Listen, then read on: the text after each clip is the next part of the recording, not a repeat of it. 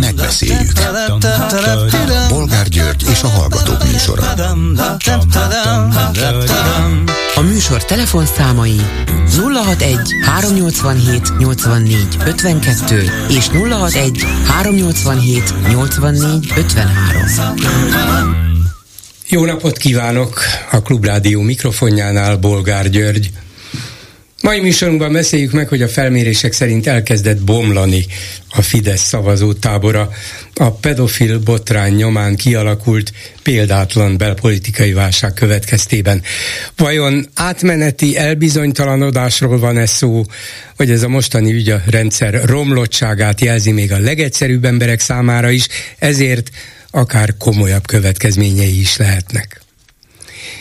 Ide kapcsolódik, hogy Szörényi Levente már amiatt agódik, nehogy valami elüsse Orbán Viktort. Hát persze megértem őt, mert annak idején Novák Katalin köztársasági elnök tanácsadó testületének tagjaként kiállt Novák mellett, és aztán mégis elütötte őt valami, vagy valaki. De mondjuk Orbán esetében kiről lehet szó a népakaratról? Maximum. Eközben Orosz Anna, a Momentum parlamenti képviselője egy mai konferencián elmondta, hogy amikor három napja a parlamenti folyosón Semmilyen Zsolt miniszterelnök helyettest megkérdezte a kegyelmi ügyről, semmilyen válasz helyett simogatni kezdte őt. És amikor ő ezt azonnal számon kérte, semmilyen azzal válaszolt, hogy orosz Anna túl közel ment hozzá. Nem kész őrület? Nem túl gyerekes? Végül is egy miniszterelnök helyettesről van szó. És mit szólnak ahhoz, hogy Lázár János közlekedési és építésügyi miniszter is megszólalt végre ebben az ügyben, bár elvileg semmi köze hozzá, és nem is akárhogy.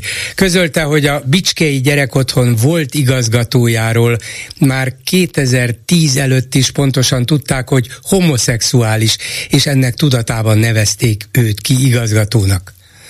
Hogy micsoda? A meleg azt jelentené, hogy valaki pedofil, pedofil bűnelkövető. Ezeknek ennyire elment az eszük, vagy ennyire gátlástalanok, és végül beszéljük meg, hogy még hangosabban és még meghökkentőbben ment egymásnak a nyilvánosság előtt Matolcsi György, a Magyar Nemzeti Bank elnöke, és Nagy Márton gazdaságfejlesztési miniszter, aki korábban a bank alelnöke volt ment az adok-kapok, vajon ez is, a rend, ez is azt jelzi -e, hogy a rendszer repedezik, és már a látszatra sem igen tudnak vagy akarnak adni.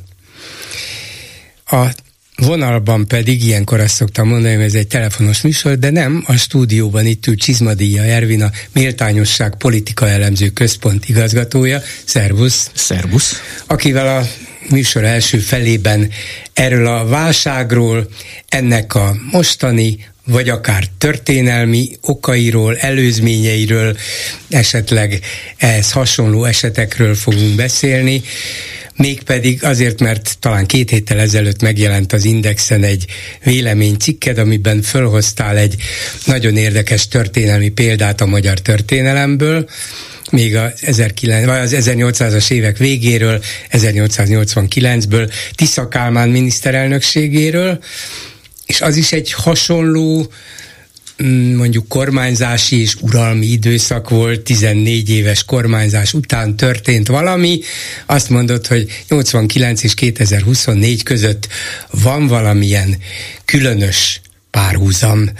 Na, erre azért gondolom, akkor is kíváncsi a hallgató, hogyha 1889-ig elsőre nem szívesen rohan vissza, de vezess vissza Bizony, bennünket. köszöntöm a, köszöntöm a hallgatókat, és köszönöm az élő meghívást. Hát ugye a, a történelmet nem szokták szeretni a hallgatók, mert pont azért, mert hogy nagyon távol van tőlünk.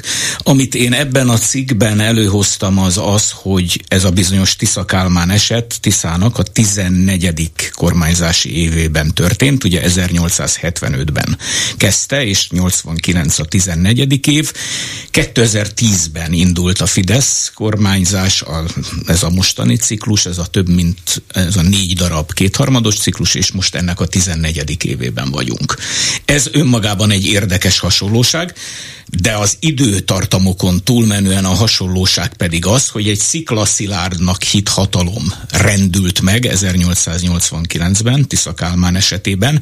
Senki nem gondolta volna, hogy akkor ez elkezd repedezni, és még a cikkben az is benne van, hogy egy évvel később Tisza Kálmán le is mondott, tehát a 15. évben, és ugye Orbán Viktor kormányzását is elég szilárdnak tekinthettük az eddigiekben, mert hiszen az ellenzék nem nagyon tudta őt az elmúlt időszakban megfogni, és lám, ez az ügy, amit a felkonferálásban mondtál, ez az ügy hát elég érdekes és Igen, nagymértékű változásokat A hallgatók tudják, te nem biztos, de még néhány héttel ezelőtt is és ez ment vagy két-három hónapon keresztül rendszeresen arról kérdeztem a hallgatókat, kvázi egy sorozat keretében, hogy nincs mit tenni.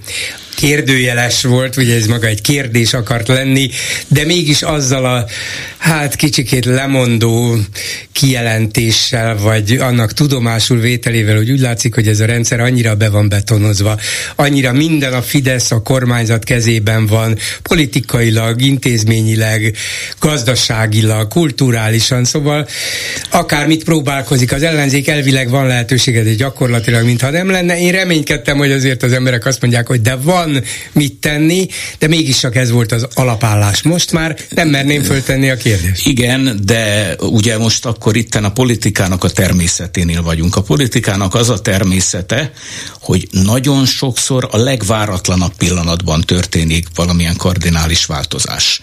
Tehát az a bizonyos 1889-es eset az miről szólt?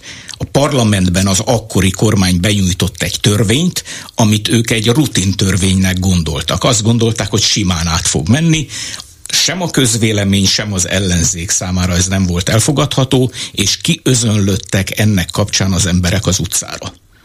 Ezt előtte két héttel senki nem mondta volna meg, és előtte 14 évig senki nem mondta volna. Ugye?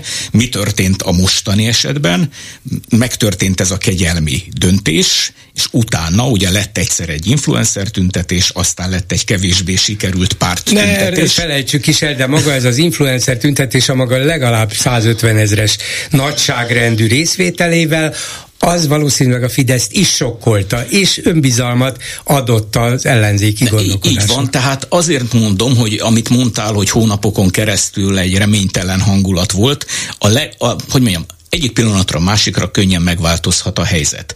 Itt viszont uh, ilyenkor jön ugye a, a mindenkori ellenzék számára egy nagyon lényeges kérdés, hogy fent tudja-e tartani azt a hangulatot, ami az első pillanatokban ugye megnyilvánul.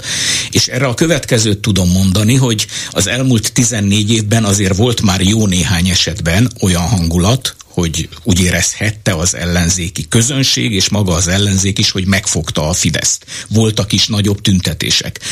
Aztán ezeknek mindig az volt a lefolyása, hogy az ellenzéki pártok egy idő után hazamentek, a tüntetők hazamentek, és minden folytatódott úgy tovább. Tehát itt ennek a mostani sztorinak igazából egyetlen nyitott kérdése van, hogy ezt a hangulatot képes-e az ellenzék, és tegyünk hozzá még valamit, képes a civil szféra együttesen fenntartani. Ugye az elmúlt 14 évnek az a nagy tanulsága, hogy ez a két tá- tábor időnként szembe megy egymással. Most is érzékelek ilyesmiket. A pártok mit mondanak, mármint az ellenzéki pártok, a civil társadalom tudja, hogy hol van a helye, nem ő indul a választásokon, ugye? Ez szerintem egy rossz érvelés. Egyszerűen azért rossz érvelés, mert az viszont egyértelműen bebizonyosodott, hogy a mai ellenzéki pártok önmagukban képtelenek ezt a kérdést kezelni.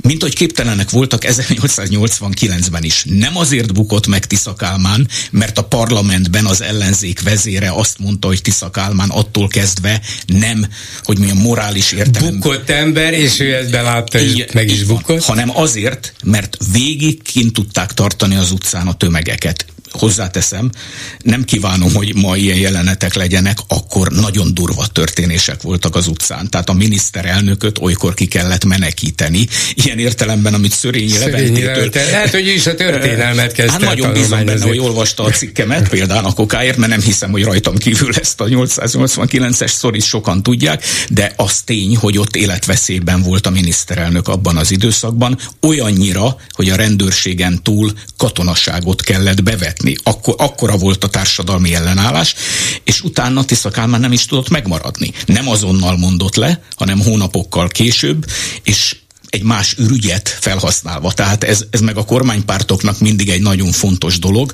hogy nem szabad addig feladniuk a küzdelmet, tehát nem szabad az ellenzéki tematikába belebukniuk. Nem szabad úgy, megadniuk magukat, úgy hát sajnos, hanem, hanem kell találni egy másik ürügyet. Kell találni, és akkor találtak hmm. valami részletkérdést, aminél, hmm. hogy úgy mondjam, nagy presztízsveszteség nélkül le tudott mondani. Hozzáteszem, annak a sztorinak volt még egy érdekes összefüggése, hogy az új kormány természetesen nem az ellenzékből lett kinevezve, kezdve, mert azt nem lehetett megcsinálni abban a rendszerben, hogy jött ugyanabból a pártból egy másik miniszterelnök, aki viszont bevett a kormányában néhány ellenzéki politikust. Ha most ezt így tovább gondolnánk, ugye felmerül a kérdés. Nem hogy... lehetetlen, ugye itt is fölvetődött az elmúlt évek, vagy másfél, majdnem másfél évtized során, hogy hát ha a Fideszből majd valaki megbuktatja Orbán Viktort, egy mérsékeltebb, európaibb, és akkor lennének szövetségesek is, tehát egy Fideszen belüli, ha tetszik, puccsal lehetne ezt a rendszert megbuktatni, mert a külső ellenzéki erők ez kevesek. Hát valóban kevesek, viszont hogy mondjam, azt, azt azért a mai ellenzék javára írnám, vagy inkább azt mondanám, hogy a mai ellenzék tulajdonképpen mindent megpróbált az elmúlt 14 évben. Ugye vannak ilyen politikatudományi tankönyvek, amelyek a világban leírják, hogy hogyan buknak meg hosszú távon működő kormányok, a három-négy ciklust letöltő kormányok, és akkor például az ellenzék előtt ott van az, hogy a korrupciós tematikát feltupírozza, hogy úgy mondjam, és, és ebbe belebukik nem tudták ezt megcsinálni. Vagy ott van az például, hogy kitermel az ellenzék egy karizmatikus vezetőt, és az, az meggyőzi a társadalmat, hogy én jobb vezető Erre se volt semmi esélyük. Ott van az, hogy jobb ideológiát képviselnek, mint a kormányoldal. De láttunk az ellenzéktől mondjuk ideológiát az elmúlt években, pláne egységes ideológiát, ahány ellenzéki párt annyi félét mondott. És szerintem, és akkor itt kapcsolódnék ehhez a mostani ügyhöz, hogy bizonyos értelme kizárásos alapon az ellenzék eljutott oda, hogy talán az a jó politika, hogyha a Fideszen belüli törésvonalakra épül rá. Tehát, hogyha most eltekintünk attól, hogy a vidéki prókátor nevű személy hozta nyilvánosságra először ezt az ügyet, és csak azt nézzük, hogy, hogy lehetséges, hogy ez a stratégia egy hatékony stratégia, hogy tehát rámutatni arra, hogy ami a Fidesz ugye magát egységesnek mutatta eddig mindig, és hogy lehet, hogy ebben a pártban még sincs akkora egység. Lehet, hogy ez egy hatékonyabb stratégia, mint amit például csináltak az elmúlt 14 évben, amiben még például az is nagyon sokáig benne volt, hogy Orbán Viktorra fókuszáltak, ugye? Én még emlékszem arra, amikor Gyurcsány Ferenc nagy, hogy mondjam, energiával meghirdette, hogy ő neki információi vannak arról, hogy Orbán Viktornak nem tudom én milyen számlái vannak, talán Svájcban. Igen, igen. És hasonló De ha talán sikerült volna a számlát bemutatni, akkor nem lett volna értelmetlen rá koncentrálni, de Igen, de ez és nem akkor sikerült. nagy valószínűséggel a probléma ott volt, hogy nem, nem tudtak terhelő adatot találni, ugye, mert el nem hiszem azt, hogy a mai politikában létezik olyan helyzet, hogyha valaki megfogható, azt ne fognák meg.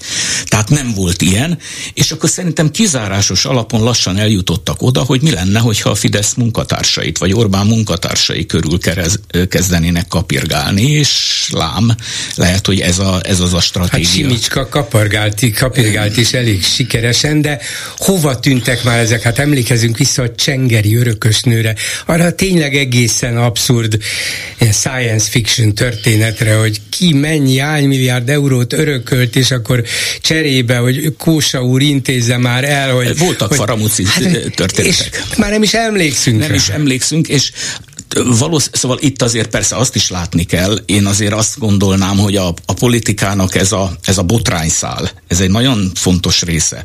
És én most itt megnéztem, én magam is írtam az elmúlt évtizedekben jó néhány ilyen cikket eh, különböző időszakokban, és a botrányoknál mindig az van, hogy valaki kirobbantja a botrányokat, de ugyanakkor arra van egy reagálás is. Tehát a Fidesz eddig például ebben nagyon jó volt, hogy ezeket hogy kell elhárítani. Tehát attól, hogy mondjuk most elindította a vidéki prókátor, és erre ráépül az ellenzéki stratégia, ebből még nem következik, hogy ez egy győztes stratégia lesz, mert lehetséges, hogy mondjuk a kormány oldal erre talál egy hatékony ellenstratégiát, mint ahogy az elmúlt hét egyébként szerintem arról szólt, a mindent felgyorsított kormányzati lépések, a gyors elnökválasztás, stb., hogy tehát találjanak egy ilyen ellenstratégiát. Ezzel meg az ellenzéknek kell számolni a bizonyos értelemben, hogy tehát nem egy légüres térben csinálja ő sem, amit csinál, hanem arra, arra érkezni fog egy válasz. Hát melyik az a hülye kormány, amelyik nem akarja elhárítani a számára veszélyt jelentő szituációt.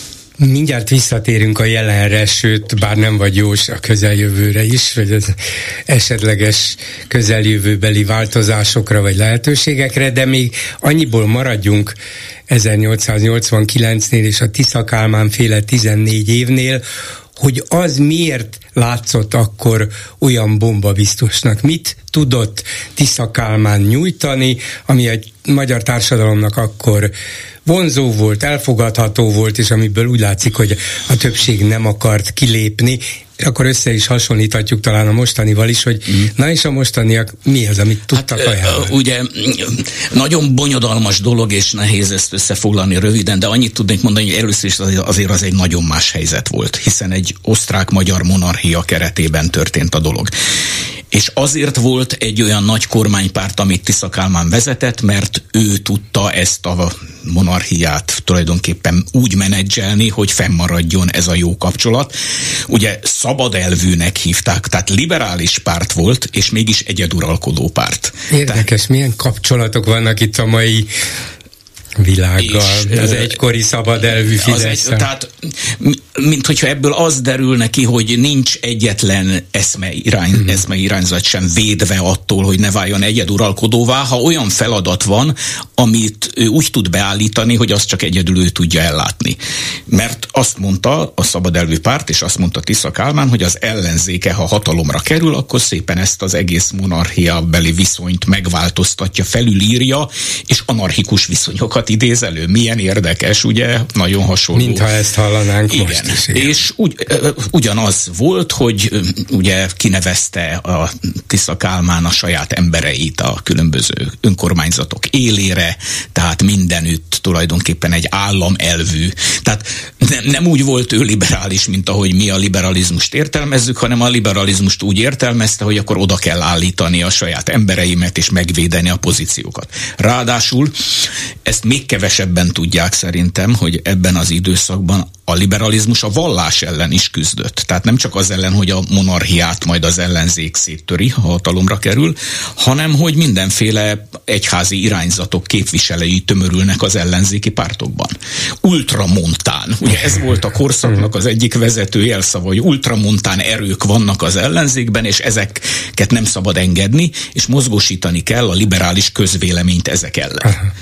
Úgyhogy nagyon érdekes dolog volt, és hát gyűlölt figurája volt Tisza Kálmán ezek a, a ezek a történelmi példák azt is azt is jelentik, és azt is kell, hogy mm, kihámozzuk belőlük, hogy a magyar társadalomnak van valamiféle affinitása, vagy egyszerűen történelmileg hozzászokott ahhoz, hogy így vezetik, és hogy az ilyenfajta akár tartós berendezésekre nem tiltakozva reagál, nem felháborodva, nem szeretné azonnal a szabadságát visszaszerezni, visszakapni, hanem belenyugszik, ez neki jó, és valamiféle stabilitást.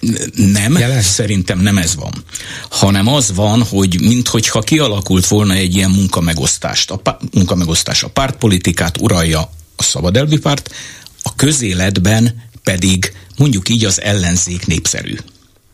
Tehát ugye a Gerő András történésznek volt egy nagyon érdekes könyve jó néhány évvel ezelőtt. Az volt a címe, hogy az elsőprő kisebbség.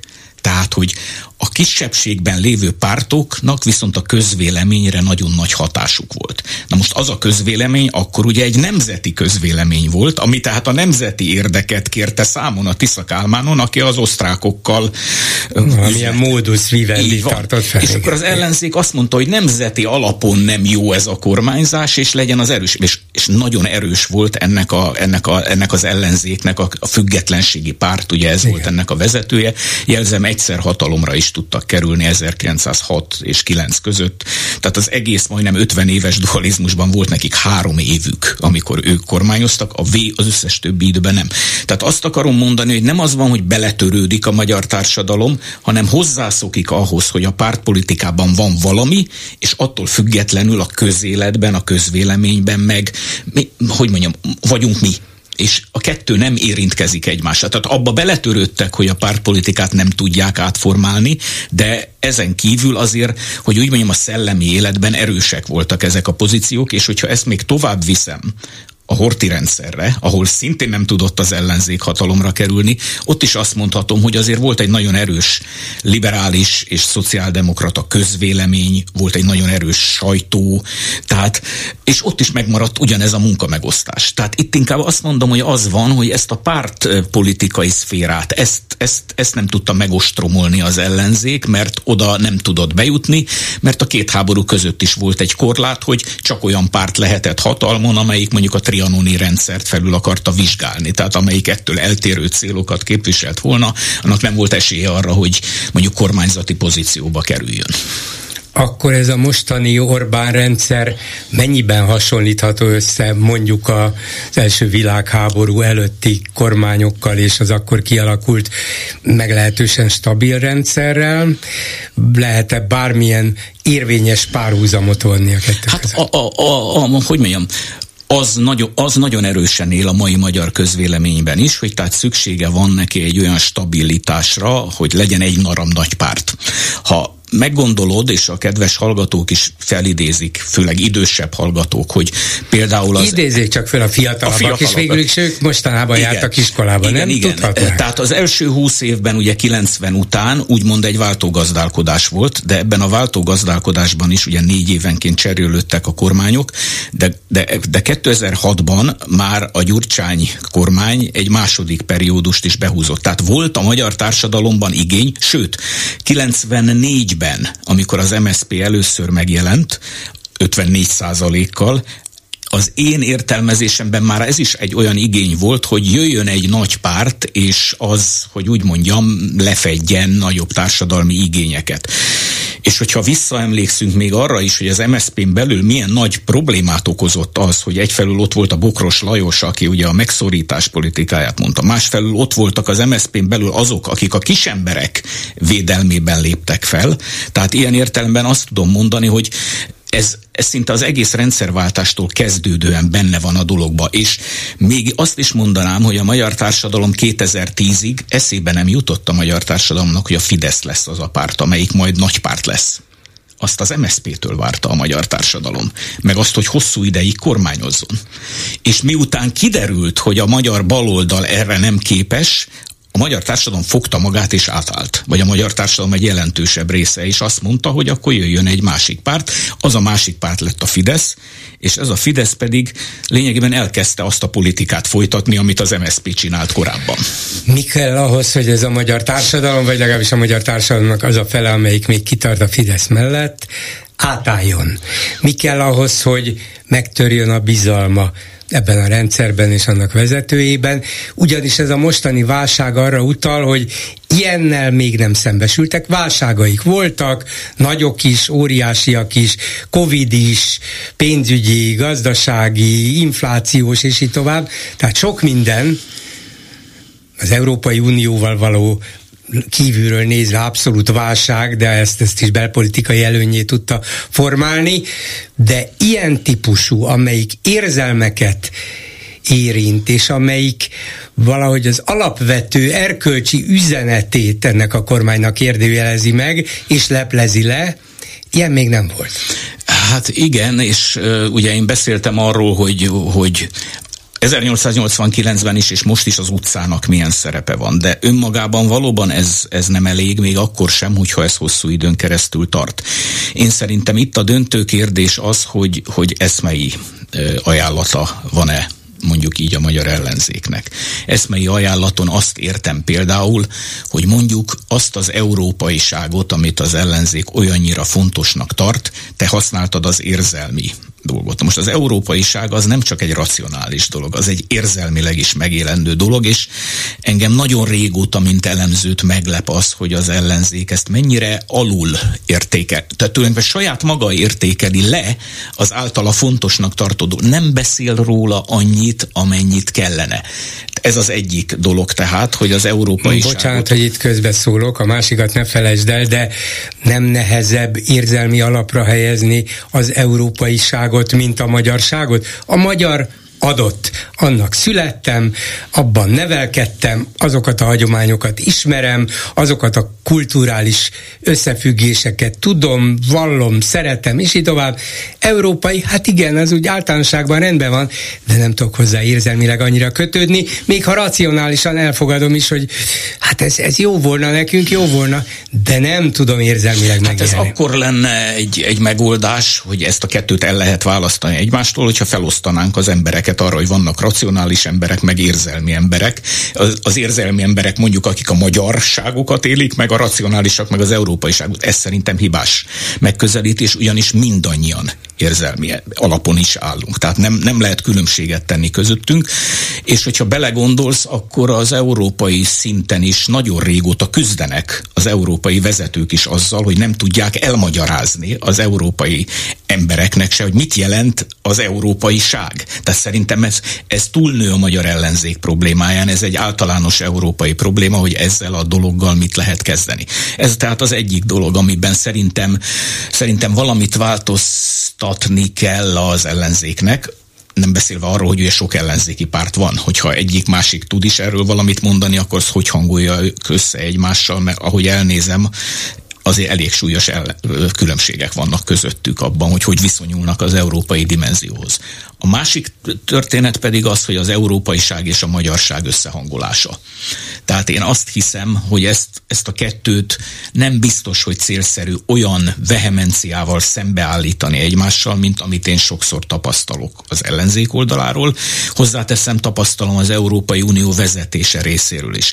Ez szerintem ahhoz a problémához vezet el bennünket, hogy, hogy a nemzetállamok kora lejárt-e, vagy nem járt le és én úgy gondolom, hogy az túlságosan merev és nem helyes magyarázat, hogyha azt mondjuk, hogy túl vagyunk ezen a dolgon, és csak és kizárólag a globális vagy a föderális dimenzió kerül előtérbe.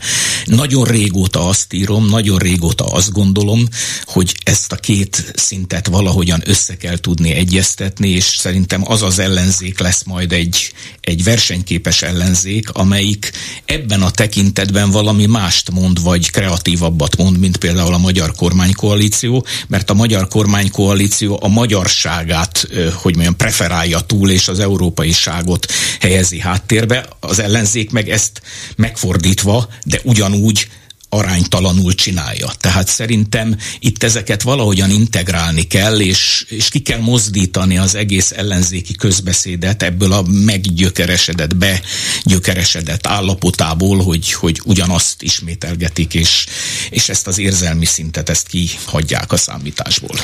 Most, hogy eljutottunk ebbe a bármi megtörténhet szituációba, és a semmiből beütött ez a hatalmas botrány, amelyik szinte alapjaiban rázta meg a Fidesz rendszert, föl tud-e itt a földrengések nyomán állni egy újfajta ellenzék, amelyik, amelyiket szintén ráz, és mint hogyha egy ilyen rossz úton menne az autóbusz, ráz, ráz, ráz bennünket, és aztán keressük a helyünket, hát ha egy jobb helyet találunk, jobb ülést, jobb állást, de meg tudják-e találni a helyüket ebben, hiszen látják, hogy mi az, ami, amit eltalált ez a válság, mi az, ami Orbánt elbizonytalanította, mi az, ahol lehet valamit keresni, és mi az, amihez talán új módszerek kellenek.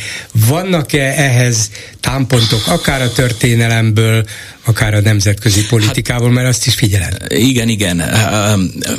Amennyire itt az elmúlt napok eseményeit figyeltem, itt van egy veszély, amit, ami az ellenzéket fenyegeti, hogyha túlságosan belemerül abba a dologba, hogy elragadja a hév, és pedofil hálózatról A hív beszél. eléggé ráz, úgyhogy ez a, a, a, a hív eléggé ráz. Tehát én ezt nem tartom jó iránynak, hogy tulajdonképpen az egész magyar jobboldal pedofil maga. Nem, nem, nem, hát ez egy de ezek olyan túlkapás, retorikai túlzásnak de, nem biztos, hogy mindig van értelme. Igen. Látom azt, hogy, hogy van egy ilyen szándék, hogy erre a vonatra, vagy erre a valamire felüljenek. Én ezt, én ezt nagyon rossz iránynak gondolnám. Tehát értem, hogy miért mondják, mert hogy most ebben a hangulatban ez kell, de nem jó irány. Tehát valami olyasmire gondolok, hogy fel kell mérni azt, hogy, hogy mondjam, nehogy oda jusson Magyarország, ahova mindig jutott a történelmében, hogy az ellenzékek nem tudtak hatalomra kerülni, és kizárólag csak valamilyen kataklizma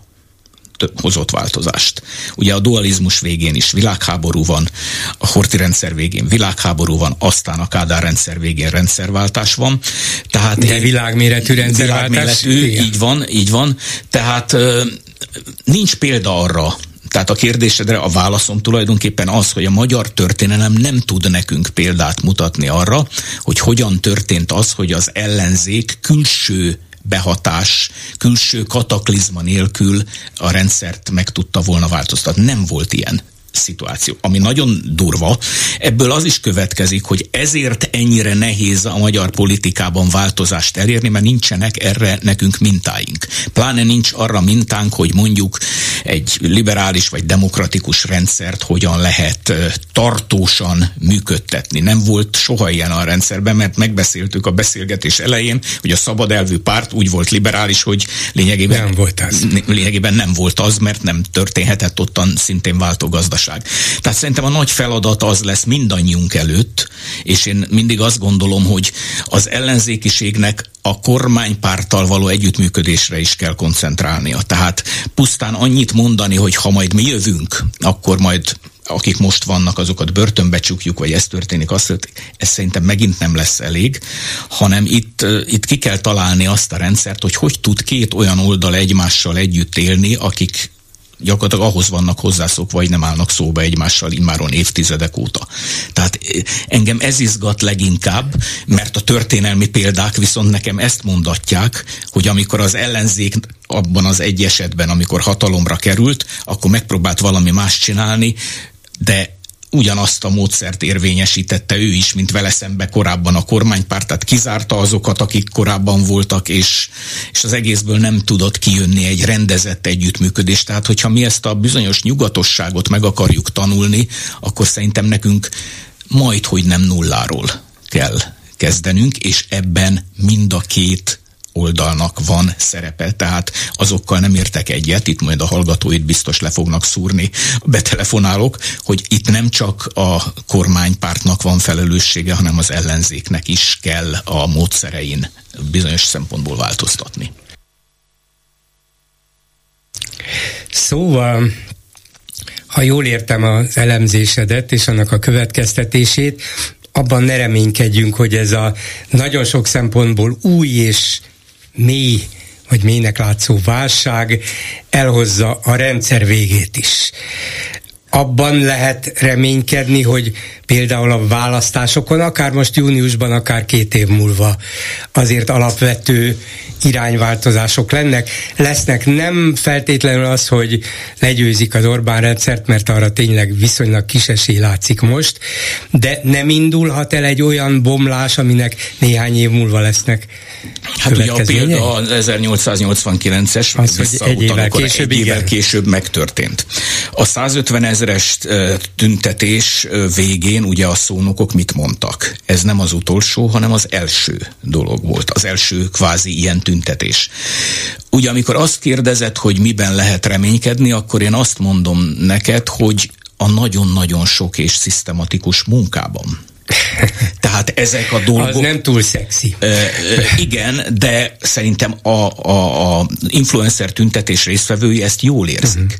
Tehát, tehát az, az úgy nem fog menni, hogy akkor most kimegyünk egyszer oda, ott összegyűlik százezer ember, és az majd megrohamozza a parlamentet, mint ahogy ottan bizonyára voltak olyanok, akik ezt nem tartották kizártnak elzavarjuk a rendszert, és akkor létrehozunk egy, egy boldog és megegyezés képes társadalmat. Ez, ez, ebben nem lehet reménykedni, de abba lehet reménykedni, hogy jó elemzések alapján, jó helyzetértékelések alapján, sok-sok befektetett munka alapján az a tábor, amelyik le akarja győzni a mostani kormányt, az, az meg tudja csinálni azt, amiről beszéltünk, hogy maga is egységesebb legyen, víziója legyen, elgondolása legyen. Legyen például elképzelése arról, hogy ha kormányra kerül, akkor hogy akarja megteremteni azt a társadalmat, amit most számon kér a Fideszen, hogy az, az ezt a társadalmat szétroncsolta. Tehát magyarán mondjuk így ezt a konszenzuális vagy megegyezésképes társadalmat. Ennek például én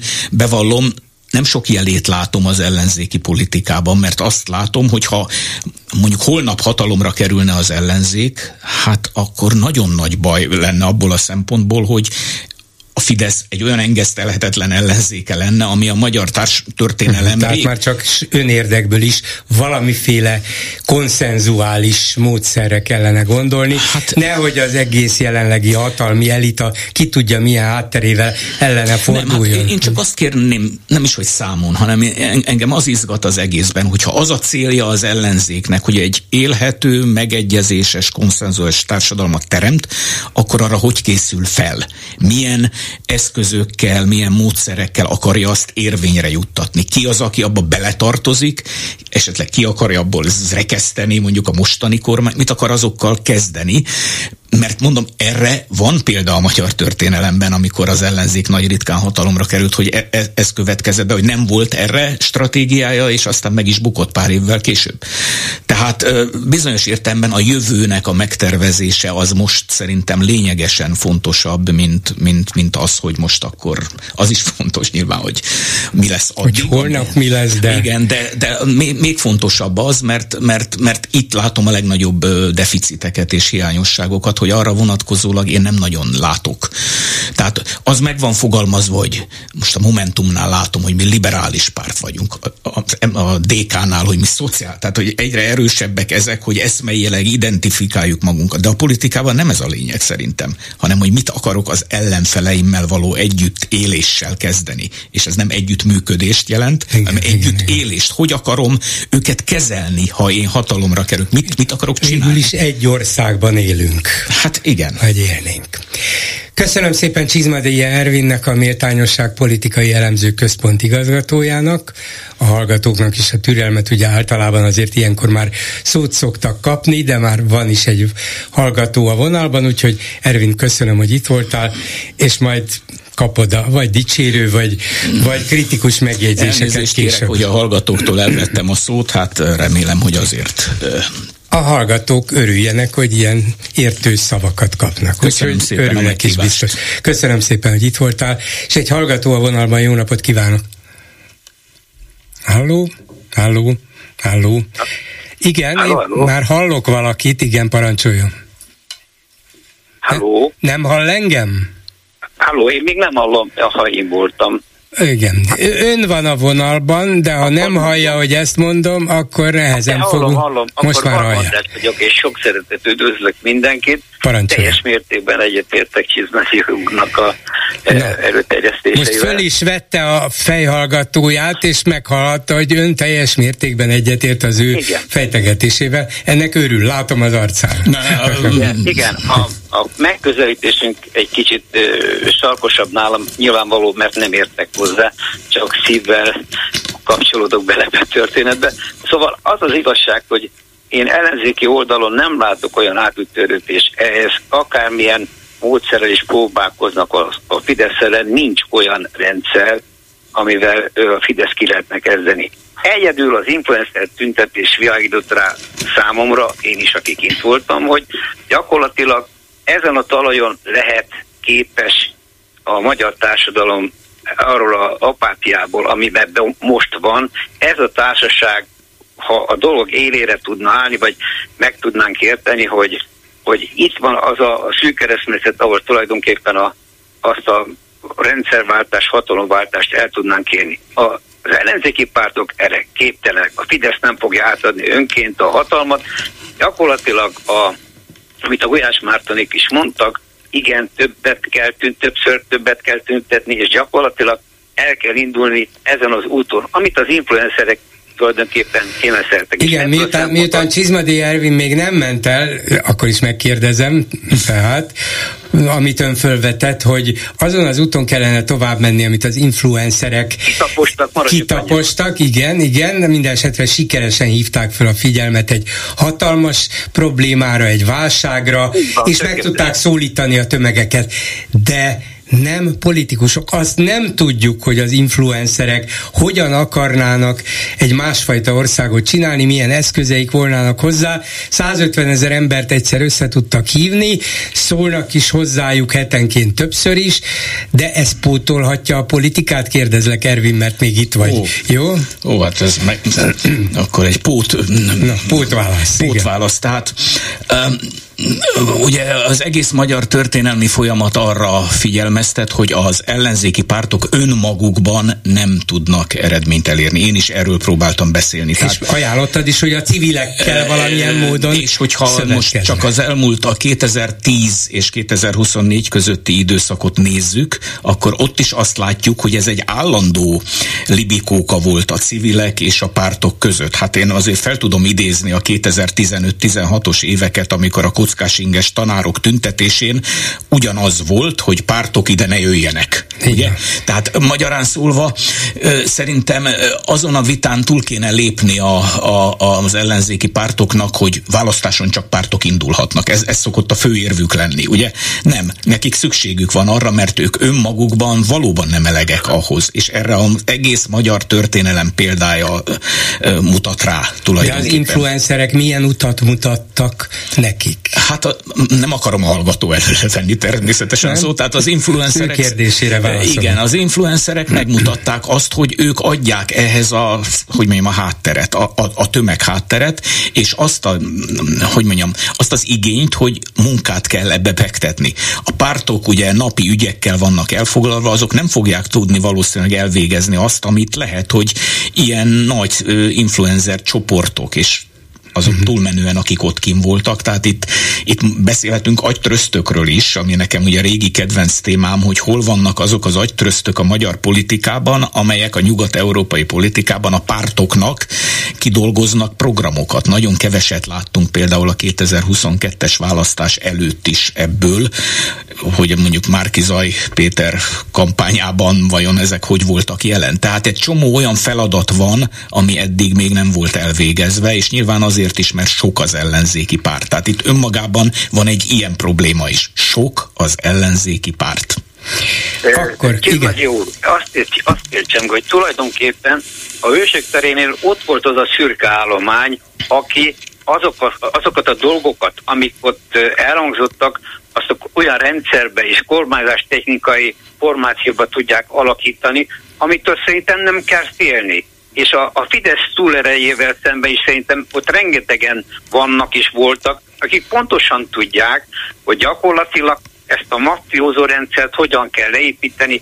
A, azt is tudjuk, hogy hogyan lehet azokat a kiszervezett e, vagyonokat, amiket kiszerveztek, hogyan kell, milyen technikával kell visszaemelni a magyar állam részére. Ugye, ugye ahogyan hallottuk, hogy ad abszurdum, nulla lehet az állami vagyon, mire odaér, hogyha valaki egy új formáció kerül hatalomba. Tehát ezt töltölpörget, és az ellenzékben én nem látom azt az erőt, hogy erre képes legyen olyan, ö, olyan nagyságrendet össze tudja hozni a parlamentbe, amivel ezt a kérdést el tudja én. Ezt, ezen az ágon látom ma Magyarországon egyedül, amit ez az influencer tüntetés felmutatott, az más kérdés, hogy mennyire akarják, mennyire nem akarják, de én csupán azt tudom mondani, hogy az borzasztó nagy felelősség, hogyha én egy kiskutyát kihozok a kutya menhelyről, az az én felelősségem, hogy utána felneveljem és ne dobjam ki. Tehát őket, ő, bennünket most összehoztak tulajdonképpen,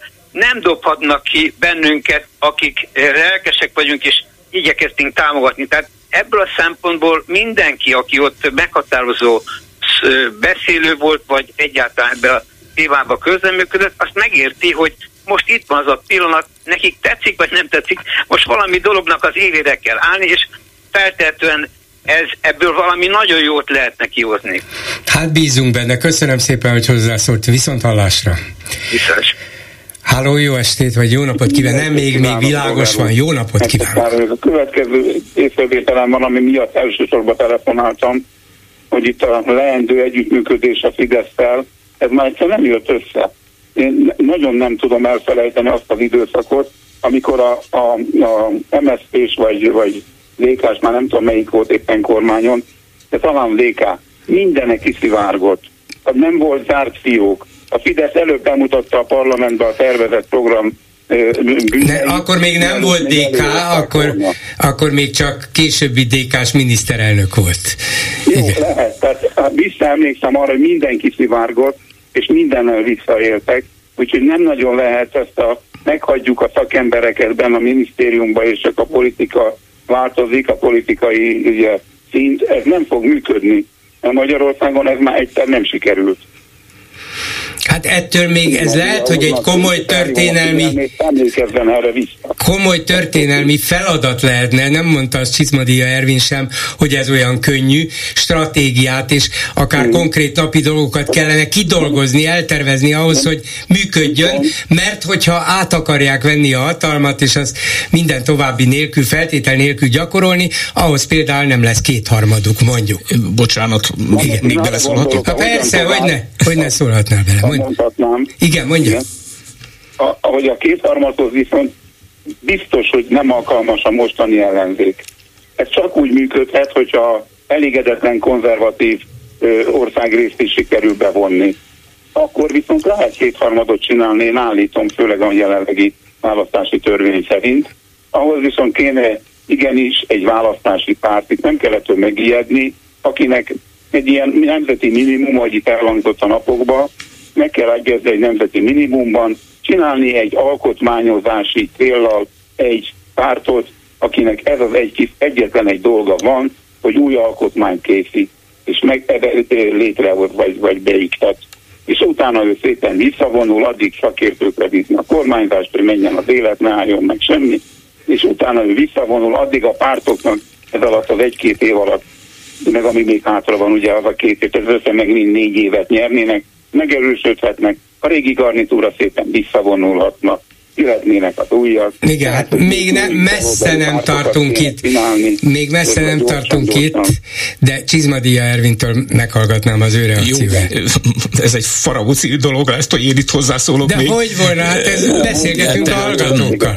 Tehát amit mondott az úr, hogy Fideszsel való együttműködés, én nem erről beszéltem, hanem együtt élés. Tehát itt fontosak a, a És szavak. nem csak a Fideszsel, hanem a Fidesz szavazóival. Így van, tehát, ugye? Tehát De szerintem azon kell gondolkodnunk, hogy azokkal, akiket nem szeretünk, nyilván jobboldaliak is nagyon nem szeretik az ellenfeleiket, és a balli oldalon is ugyanígy van.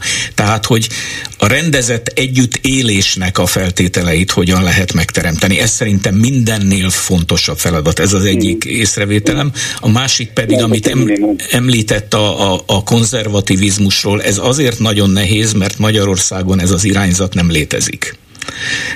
történelmileg, ugye a beszélgetésünkben ezt a, ezt a szállat nem érintettük. Egyszerűen Magyarországon soha nem volt konzervatív párt.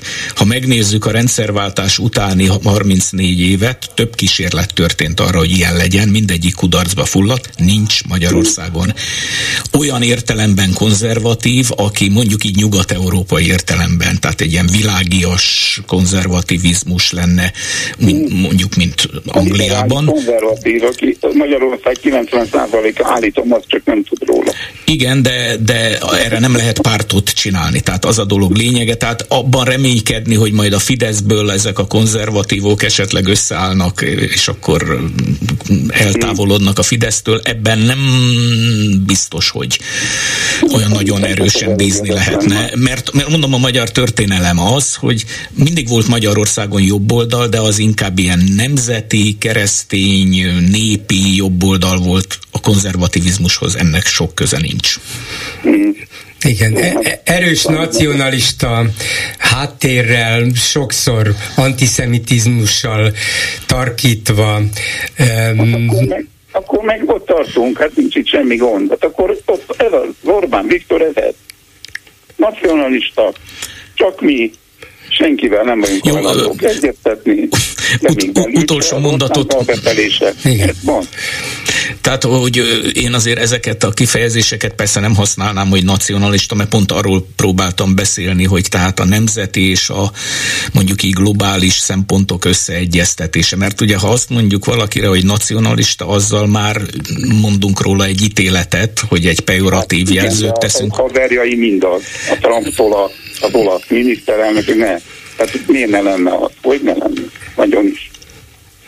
Hát mondjuk ez egy külön vita tárgya volna, hogy Orbán mennyire nacionalista, szerintem is erőteljesen az, és erőteljesen Európa ellenes, Putyin barát, Trump barát, Kína barát, de persze ebben az értelemben, hogyha ilyen, ennyi nemzetközi barátja van, akkor annyira nacionalista nem lehet, mert keresi a nemzetközi szövetségeseket, de, hát, de mégiscsak azt mondanám én is, hogy az, de ez, ez egy másik út, egy másik vita, egy másik kérdés, most ebben a jelenlegi válságban. Tényleg az a kérdés, hogy az ellenzék össze tudja szedni magát, vagy másfajta módszereket tud-e alkalmazni, mennyire rendült meg érzelmileg, egyéb módon is a Fidesz, lehet-e itt valami keresni valója a demokratikus gondolkodásnak, demokratikus válaszoknak, nem tudom, hogy lesz-e, de mindenképpen az új helyzet van kialakulóban. Lehet, hogy ebből is a Fidesz jön ki jobban, ezt nem tudjuk meg. meg egy egész új dolgot csináljunk egy politikamentes pártot a nemzeti oh. és az lenne ez a bizonyos választási párt. Hát van ilyen hát két, két farkú kutyapárt nagyjából politikai mentesnek akarja magát beállítani. Nem bánom, álljon az Értem. Köszönöm, hogy hívott, és köszönöm még egyszer Csizmadéja Ervinnek, aki ráadásul itt maradt túlórában, túl negyed órában. Köszönöm, hogy itt voltál. Én még egyszer a meghívást. Halló, jó napot kívánok! Halló, jó napot kívánok! Én vagyok adásban? Igen, tessék! Üdvözlöm, bolgár úr, Veszl Miklós vagyok. És nem tudom, Ervin, vagy valamilyen elemér politikai... Csizmadia elemér. Ervin. Ervin, Csizmadia Ervinnel beszél, de abból csak egy keveset tudtam elcsípni. Hát nem tudom, ő kivel akar összefogni, meg együtt kell működni a Fidesz-tel, vagy a ez, ez, nem, egy, ez, nem az mondjam, együtt élésről beszélt. Azt mondta, hogy arra kéne kidolgozni. Igen, tehát hogy, hogy ne gyilkoljuk egymást lehetőleg olyan durván, ja. mint ahogy most a Fidesz jóvoltából tesszük, igen. Ö, bocsánat, van egy agresszor, ez a Fidesz, és, és van, aki mi, akik nem törünk, zúzunk, hanem tüntetéseken szépen fegyelmezettel részt veszünk, ez az véleménynyilvánítunk, betelefonálunk önhöz. Tehát van egy agresszor, bocsánat, akik önkényuralmi rendszerben élünk. Ez Rendeleti igaz, igen. kormányzás van. Hát tehát akkor itt van egy, egy elnyomó kisajátító hatalom. Bocsánat. Igen, nyilván, szóval ő úgy ha jól interpretálom. Ő valahogy azt mondta, hogy az rendben van, hogy mondjuk a jelenlegi hatalom részeseit ebből a hatalomból az ellenzék kizárná, ha oda jut, de arra azért valamiféle stratégiát kellene kidolgozni, hogy az uh-huh. egész fideszes mm, háttér, a fideszes támogatók táborával Igen. hogyan lehetne együtt élni, hogy nem mindenki ellenség legyen. Igen, igen, igen. Hát az a helyzet, hogy a Fideszes támogató háttér az kisebbségben van az országban létszámban.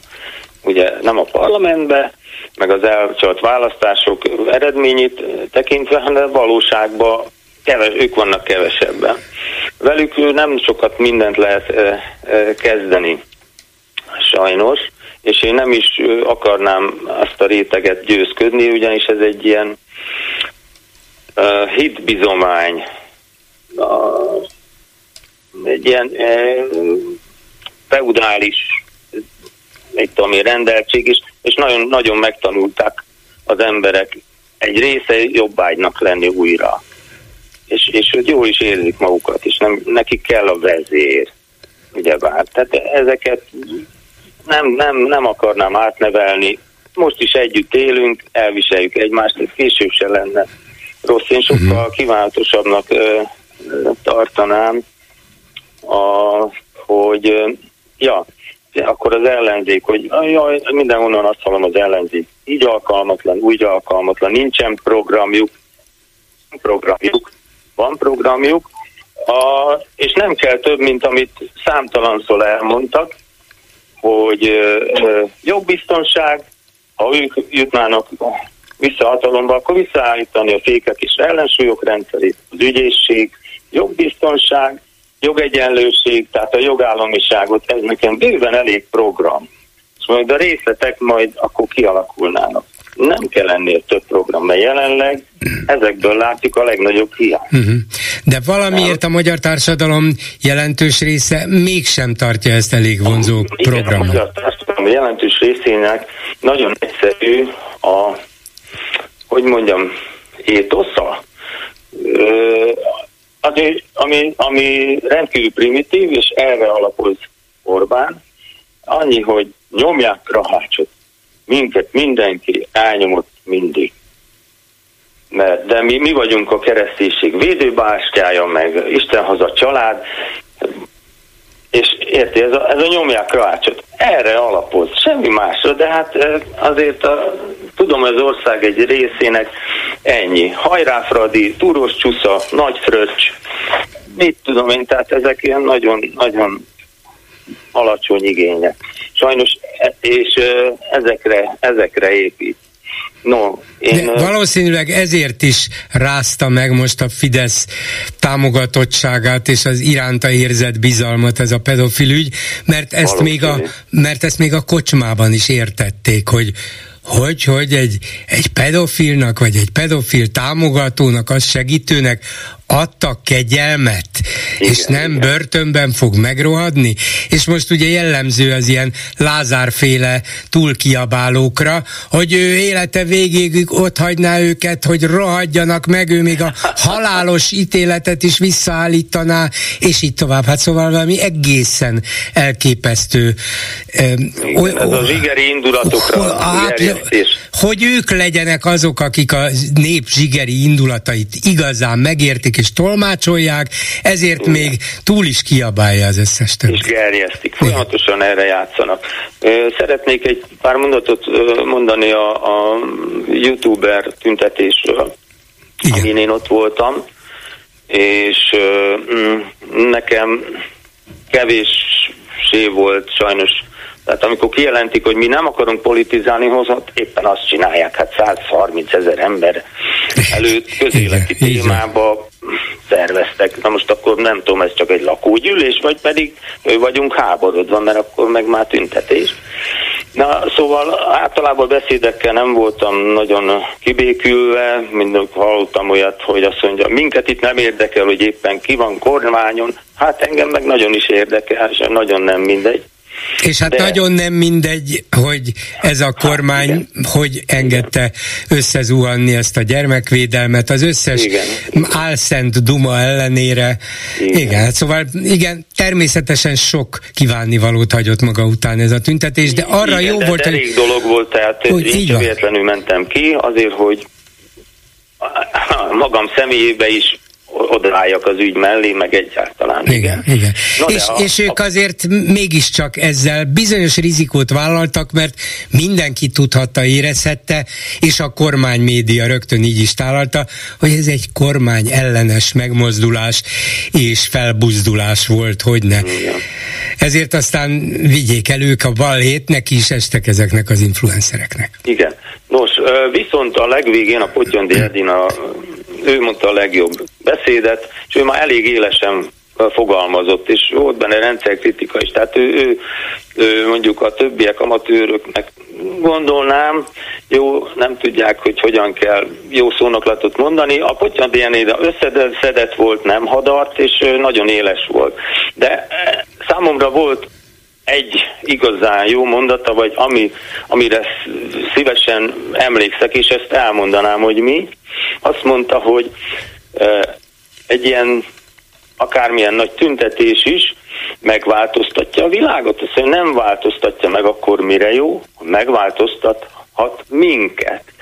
Na ez nagyon jó, és ez egy nagyon jó mondat volt, de aztán ebből nem lett kifejtés, és most egy kicsit elmondanám, hogy mit, mibe kéne változni ahhoz, hogy hogy, hogy leváltható legyen ez a mostani rezsim. A változás abban érteném, hogy az emberek sajnos politológustól kezdve és különböző műveltség és, és társadalmi helyzettől függetlenül nem tudom, nagyon nagy százaléka, 99 százaléka egy illúziót dédelgetnek magukban. Azt az illúziót, amivel szakítani kellene. Az illúzió már pedig az, hogy ez, ez az ellenzék, ez, ez teljesen alkalmatlan, hát ezek nem érnek semmit, nincs semmi programjuk, ami persze nem igaz. És majd helyettük majd, majd előáll egy másik fajta ellenzék, akik, akik teljesen makulátlanok, meg fedhetetlenek, meg nem tudom, nemes lelkűek. Szóval ezek illúziók, a, bárki, aki ezt a szerepet vállalja és kiáll így, vagy, vagy szervez pártot, vagy bármilyen ö, ö, szervezetet, Szóval tagjai és a leendő képviselők nem lesznek sokkal jobbak, mint a mi átlagunk gyarlóak, esendőek, ügyetlenek, botladozók, ilyen-olyan lehet, hogy kicsit korrupt, vagy tehát, hogyha, hogyha mert hogy az ellenzék az, az nem lenne jobb, hát még ilyen se lenne, mint a Fidesz. Ennél rosszabb, mint ezek a, a cigéres gazemberek, hát ennél rosszabb már nem lehet. Ez egy illúzió, és amíg ezt a filmet pörgetik belül magukat az emberek, addig mindig ezt a mozit fogják látni, mindig ezt fogjuk látni, és lehet a változást óhajtani, kívánni, akarni, de mindig ezt a filmet fogjuk vetíteni, amíg belül nem cserélnek filmet, vagyis ezzel az illúzióval, hogy, hogy jaj, jaj, de kellene ilyen, ilyen makulátlan, ilyen, ilyen fedhetetlen, ilyen nem tudom kik, ja meg, hogy egy másik ellen Orbán. Én nagyon díjazom a, az autóbuszsofőr kollégát, aki beszokott, hogy ő is mindig azt szorgalmazza, hogy hű, de kéne egy olyan ellen Orbán, aki ugyanolyan karizmatikus, de nem, nem vezér kell hanem az illúziókkal kéne leszámolni, és ha mint leszámoljuk, akkor el tudjuk fogadni azt, hogy bizony, akik jönnek, nem lesznek tökéletesek, vitatkozni fognak, meg lehet, hogy veszekedni fognak, azzal szemben, ami most van. Most egy a tábor, egy a zászló, ugye egy a vezér. És aki egy hibát követel, az röpül is, még ha köztársasági elnök volt is. Igen, könnyen a gladiátor képzőbe találhatja magát, Így mint van. ahogy a példák is mutatják. Köszönöm, köszönöm szépen, viszont hallásra. Mindenhol, viszont hallásra. A vonalban pedig Molnár Dániel, a Momentum Bicskei önkormányzati képviselője. Jó estét kívánok! Jó estét kívánok, és köszöntöm a hallgatókat.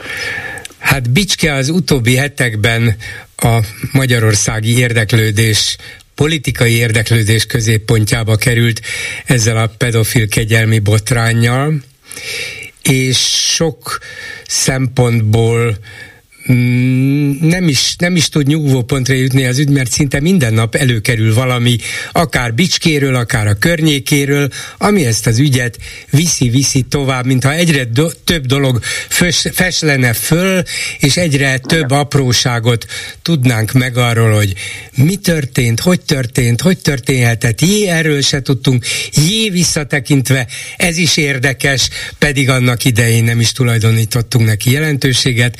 Úgy ugye a friss mai értesülése a 444-nek az, hogy a kegyelemmel szabadon bocsátott Kónya Endre Bicskén presbiteri tisztséget kapott, aztán most állítólag erről lemondott. Tehát a református egyházban meg köztiszteletben álló megbecsült személyiségként tartották számon nyilvánvalóan a kegyelmi döntés következtében. Na, ez is egy olyan apróság, amire az ember különben legyinten emelt, nem mindegy nekünk, hogy Bicskén a reformátusok kit választanak presbiternek és kit nem, vagy ki miért mond le, de most ennek mind országos jelentősége van. Öntől arra volnék elsősorban kíváncsi, hogy mit gondolnak, éreznek, csinálnak most a bicskeiek, hiszen ők nyilván kétszeresen érzékenyek mindarra, ami itt történt, és talán ők maguk se értették az elején, hogy mibe is keveredtek bele. Igen, én egy kicsit távolabbról indítanám, hogy ö, be tudjam mutatni, hogy Bicskén ez most ö, milyen, milyen formában csapódik le az embereknél.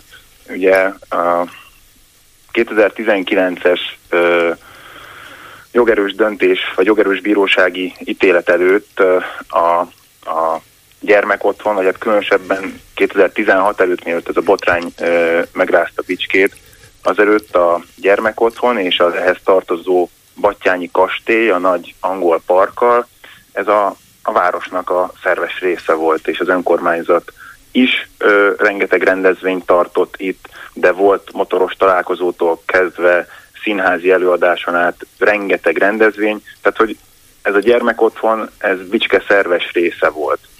És ahogy ez a botrány... Amit talán a város is, de akár az ott élő gyerekek is jó dolognak tarthattak, hiszen zajlott az élet, nem? Igen, igen, és azt tudom mondani, hogy kívülről nézve ez egy rendezett park volt, rendezett gyermekotthonnal, tehát kívülről nem lehetett megmondani, hogy, hogy milyen szörnyű cselekmények vannak a, a, a gyermekotthon falai, falain belül. Viszont ez, ahogy ez a botrány megrázta Bicskét, ezután ez teljesen tabusított lett a városban. Már nincsenek rendezvények a, a gyermek otthonban, a Battyányi kastélyban, és én amúgy is azt tapasztaltam, hogy erről nem szívesen beszélnek az emberek, nyilván azért, mert mi személyesen is ismertük, vagy hát Bicskelyeknek egy nagy része ismerte egyrészt az elítélt igazgatót, én magam például az áldozatok közül is volt, akit ismerek személyesen, vagy van, akit ismerek személyesen. Úgyhogy nyilván nekünk ez egy, ez egy közelebbi szörnyű élmény, és most a, a botrány, a kegyelmi ügy, ez pedig feltépte ezeket a sebeket, de talán azt gondolom, hogy, hogy Bicskén ez most változást tudott elindítani olyan szempontból, hogy ahogy kitört a botrány, utána még ez a tabusított érzés, ez továbbra is megmaradt a, a gyermek otthonnal kapcsolatban, de valahol ott a lemondások környékén volt egy fordulópont, és az emberek elkezdtek beszélgetni, megosztani történeteket erről, aki, akiben uh-huh. volt. Mármint, hogy az államfői lemondás, meg Varga Judit, erre gondolt? Igen, erre gondolok, uh-huh. de nem vagyok benne biztos, nem gondolom, hogy maga a lemondás volt az, ami ezt indikálta, hanem sokkal inkább az, hogy ahogy nem csitult ez a botrány, úgy egyre inkább feltört belőlünk az, hogy eddig nem beszéltünk erről, és én is ezt tapasztalom most, hogyha Vicske utcáin sétálok, és összefutok egy ismerőssel, akkor már, már, már rákérdez, hogy, hogy ez mi volt, hogy volt, mit tudok esetleg többet vagy kevesebbet, mint amit ők tudnak. Ha ők tudnak többet, akkor pedig mesélnek róla, hogy milyen információk Igen. vannak. Emlékszem, hogy amikor a botrány először kavart nagy hullámokat, végül is ez egy pillanat alatt végig söpört az országon, akkor itt a betelefonálós műsoromban is nem is egy napon át, hanem talán az első két-három napban volt több telefonáló, talán nem mondta meg, hogy Bicskéről vagy környékéről, de azt érzékeltette, hogy ő ismeri a szereplőket, meg a körülményeket, meg a helyzetet, és hát ez nem egészen úgy volt, az a bírósági ítélet, vagy azok a bírósági bírósági ítéletek is, hát lehet, hogy nem az igazságot tárták föl, mert ezek jó emberek voltak, vagy jó ember volt, és így tovább. Én ugyan anélkül, hogy részleteiben ismertem volna bármit, azt tudtam, hogy van három bírósági ítélet egész a kúriáig menően, ezzel nem tudok és nem is szabad vitatkozni, az pedig, hogy valakinek személyes ismeretsége alapján jó benyomása volt X-ről és Y-ról, az elítéltekről, azt el tudom fogadni, csak az nem bizonyíték az ártatlanságuk mellett. Persze. Én, én arra hívnám fel a figyelmet, hogy egyrészt V. János, én a, a, ahogy rekonstruáltam az elmúlt éveket, illetve az elmúlt évtizedeket elmondások, meg saját tapasztalatok alapján, nekem az a benyomásom, hogy V. János nagyon is tudatosan ügyelt arra, hogy milyen benyomást kelt a gyermekotthonon kívül élő bicskeieken. Tehát, hogy odafigyelt rá, hogy amikor valaki meglátogatja a gyermekotthont, akkor egy olyan képet lásson, hogy itt rendben vannak a dolgok, itt rendezettek a dolgok. És azt gondolom, hogy amiről beszélt önnek, az lehet az oka, mármint hogy, hogy esetleg, sőt nem esetleg, sajnos Bicskén sokan nehezen fogadták el ezt a bírósági ítéletet, mert hát itt azért évtizedes kapcsolatokról van szó olyan értelemben, hogy ismerték Jánost. Nagyon sokan ő a helyi közéletben egy ismert és elismert ember volt, és hogyha az ember 20-30 évig ismer egy embert, akit jónak tart, majd születik egy ilyen ítélet, akkor, hogyha elfogadja azt is, hogy az ítélet igaz, akkor fölmerül egy olyan kérdés belül, hogy de volt-e valami jel, amit én is láttam az elmúlt 20-30 évben, és mondjuk nem voltam elég, nem, nem figyeltem rá eléggé, vagy elnyomtam magamban.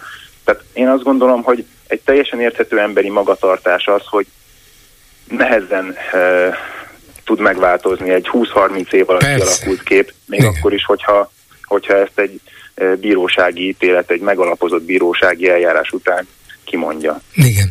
De hát vannak, akik mindent tudtak még jobban is, vagy most már mindent tudnak jobban. Itt van Lázár miniszter, aki közölte, hogy V. János kinevezése előtt már mindenki tudta róla, hogy homoszexuális volt, mintha ez valamiféle tiltólistán lenne, vagyis homoszexuálisnak nem szabad lenni, vagy homoszexuális otthonvezetőt nem szabad kinevezni, de ha ez valóban így volt, ennek ellenére ezek szerint Bicskén ezt nem tartották valamiféle elítélendő dolognak, ők jó embernek tartották, vagy eredményesen dolgozó embernek, független attól, hogy meleg volt-e vagy sem. Ezt a képet alakította ki magáról, hogy ő egy jó ember, és, és egy várossal, gyerekekkel, és egyébként az egyházzal törődő és arra nagyon odafigyelő ember. Hát Lázár János szavairól egyrészt én teljes mértékben visszautasítom, hogy itt a homoszexualitásnak bármi köze lett volna a, a bűntények elkövetéséhez, másrészt pedig én, én a saját ismereteim alapján cáfolnám Lázár János az irányú kijelentéseit, szerintem ez egyáltalán nem volt köztudatban Bicskén, Bicskén biztosan nem, hogy János homoszexuális lett volna. Na most akkor a másik szereplőről, a kegyelmet kapott eh, Kónya Endréről őt például ő föltűnt a, a városban, miután kegyelmet kapott, hiszen ezek szerint presbiter is lett belőle, tehát valahol mozognia kellett, még nyilvánvalóan a botrány kirobbanása előtt. Az ő föltűnése keltett valami figyelmet, vagy mindaddig, amíg ebből országos ügy nem lett, senki nem foglalkozott vele? Amíg ebből nem lett botrány, addig, addig nem foglalkoztak vele. Én azért azt gondolom, hogy a, a Kónya Endre nem is volt annyira ismert személy Bicskén, vagy annyira széles körben ismert személy, mint mondjuk a V. János. Emiatt is sokkal kisebb figyelem fordítódott az ő irányába, és én amennyire utána jártam ennek, én úgy tudom, hogy tehát a kegyelmi döntés után is visszahúzódó életet élt Bicskén, és nem, nem, nem mutatkozott nagyon a, a, az után a nyilvánosságban.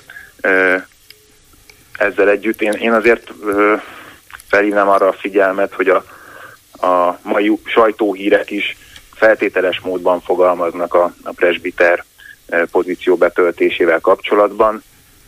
Még hozzám nem jutott el olyan információ, amitől már én biztosan uh-huh. Igen, több, több egymástól független forrásra hivatkoznak, meg arra, hogy a református lelkész a templomban bejelentette, hogy változás, személyi változás állt be, de nevet nem mondott, mert valaki lemondott. Igen, jó, hát feltétele, éppen cáfolni lehetett volna, hogy ez nem így volt, de az is lehet, hogy még ez is olaj a tűzre. Nem tudom. Egy dolgot mondjon meg még, ha tudja, ugye az elmúlt hetek során a sajtóban több olyan hír is jelent meg, ami hát az Orbán család különböző tagjainak ilyen-olyan közelebbi vagy távolabbi kapcsolatát um, mutatta be, vagy jelezte a, a két elítéltel kapcsolatban, hogy egyrészt a védőügyvédjük kicsoda volt, vagy uh-huh. hogy szereztek neki ügyvédet, az az ügyvéd éppen milyen kapcsolatban áll Orbán féle családi cégekkel, és, és hasonlók. Ez, ez Bicskén bármilyen szempontból téma volt, tudtak erről, vagy ezzel se foglalkozott senki, vagy ki a fene tudja azt, hogy V. Jánosnak a, az ügyében kiképviselte a védelmet, és hogy az az illető esetleg családi céges bányák üzleti ügyeit is vitte, mert ez, ez nyilvánvalóan kit érdekelt, vagy nem foglalkoztak vele korábban. Hát azt gondolom, hogy ahogy mondtam, ez tabusít, vagy tabusodott ez a téma, és, és ez, ez szerintem egyáltalán nem volt széles körben ismert Bicskén, hogy milyen ügyvéddel, uh-huh. milyen családi kapcsolatok lehettek itt a háttérben. Én azért szeretném arra felhívni a, a figyelmet, hogy a fő kérdésre ugye még mindig nincsen válasz, hogy a kegyelmi döntést mi alapján hozták meg, miért kapott kegyelmet Kónya Endre, és azt gondolom, hogy amíg erre nem kapunk választ, mármint ezt most úgy értem, hogy az egész ország nem kap erre választ, addig a szálak ide bicskére vezetnek, mert hogy így lehet megérteni, hogy mi történt. És, és azt gondolom, hogy, hogy bárhova nézünk, itt azért kormánypárti kapcsolódásokat veszünk észre, és már ahhoz, ahhoz képest, hogy, hogy ez véletlen legyen, ahhoz képest túl sok kormánypárti kapcsolat van. Nagyon nehéz másra gondolni, amíg nem kapunk erre egy, egy, egy magyarázatot a, a, a döntés meghozóktól, vagy, vagy a kormánytól, hogy hát valamilyen szinten szerepet játszhatott az, hogy ilyen jó kapcsolatokkal rendelkezett ez a két elítélt. Uh-huh. Ezt a választ, azon kívül, hogy ön helyi önkormányzati képviselő, és ráadásul egy párthoz is tartozik, a Momentumhoz, ezt önön kívül az egyszerű bicskei szavazó is mondjuk az utcán, vagy, vagy boltban, vagy különböző helyeken, ahol találkoznak, követeli? Szóval szeretnék tudni az emberek Bicskén, hogy miért is kellett neki kegyelmet adni? Igen, én úgy érzékelem, hogy, hogy szeretnék tudni, mert mert ez Bicskének is, mint mondtam, azért sebeket tépett fel ez a botrány, és hát Bicske sajnos egy ilyen negatív hír kapcsán kerül az országos sajtóba, sajnos nem először vagyunk ilyen szerencsétlen helyzetben, hogy az országos sajtóba negatív kontextusban jelenik meg a városunk, és az összességében mindannyiunknak egy, egy megterhelő idő, időszak szerintem, és hát hogyha egy ilyen kegyelmi döntés nem született volna meg, akkor nem lenne a, a városnak sem ez egy ilyen teher most. Mondjuk az önkormányzat képviselőtestületében, vagy a polgármesterasszony, szóval a fideszes helyi politikusok bármilyen módon reagáltak erre a botrányra? Uh, nem, érdemben nem. A polgármesterünk még a, még a Novák Katalin és Vargazit lemondása előtt tett ki egy olyan videót, hogy Bicske nyugalmat kér, ebben felolvasott egy szöveget, ami ö, nagyjából a baloldalozásról, meg a dollár baloldalról szólt, ö, és emellett nyugalmat kért, mint hogyha az újságírók és a, az ellenzéki pártok tehetnének arról, hogy a köztársasági elnök kegyelmet adott egy pedofil ügyben elítéltnek. Tehát érdemben én ezt úgy értékelem, hogy nem reagált semmit. Uh-huh. És nem is lehet tőlük semmit kérdezni, illetve kérdezni lehet, csak választ nem remélhetnek tőlük, akár magánbeszélgetésben? Magánbeszélgetések azért korlátozottan történnek meg, sajnos vagy nem sajnos. Nyilvánosan én nem látok, vagy nem találkoztam semmi érdemleges nyilatkozattal. Úgy tudom, hogy több sajtó is kereste a polgármesterünket, országgyűlési képviselőnket, még az egyik önkormányzati képviselőnket is, de egyedül a polgármester volt, aki szűkszavúan nyilatkozott egyszer-egyszer.